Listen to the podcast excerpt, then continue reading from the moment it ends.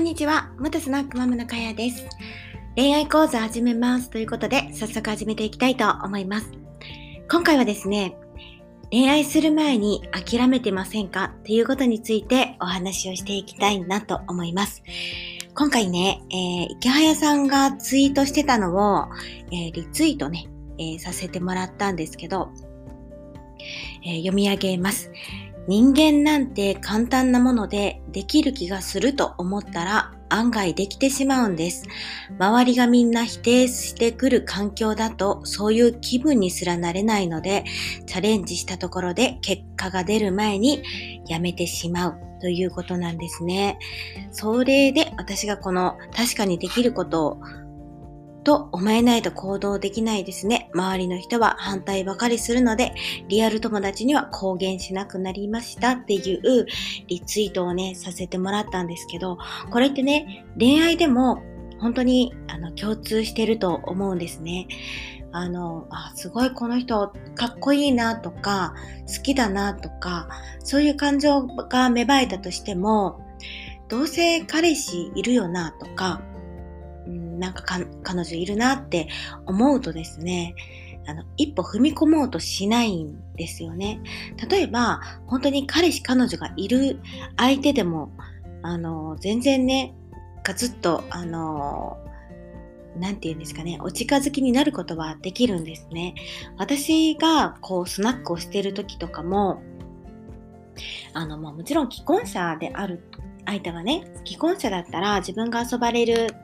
えー、立場になってしまうので、おすすめはしないんですけど、彼氏彼女の場合だと、別にあの、略奪愛はあると思うんですね。はい。なので、別にあの、大体ね、いい男といい女っていうのは、もう彼氏彼女がいて当たり前って思った方が逆にいいかもしれないですね。はい。なので、えー、それでも、あ、この人が好きだなと思ったら、あの、アタックしてみる。アタックは急にはね、無理かもしれないけど、あの、普通に、えー、ま妹分というかあ、友達から行くんですね、最初は。なので、あの、自分の女っぷりを見せないで、あの、なんて言うんですかね、いい相談役？なんとか、あの、まあ、例えば彼女のプレゼントを買いに行くんだったら一緒に買いに行ってあげるよみたいな、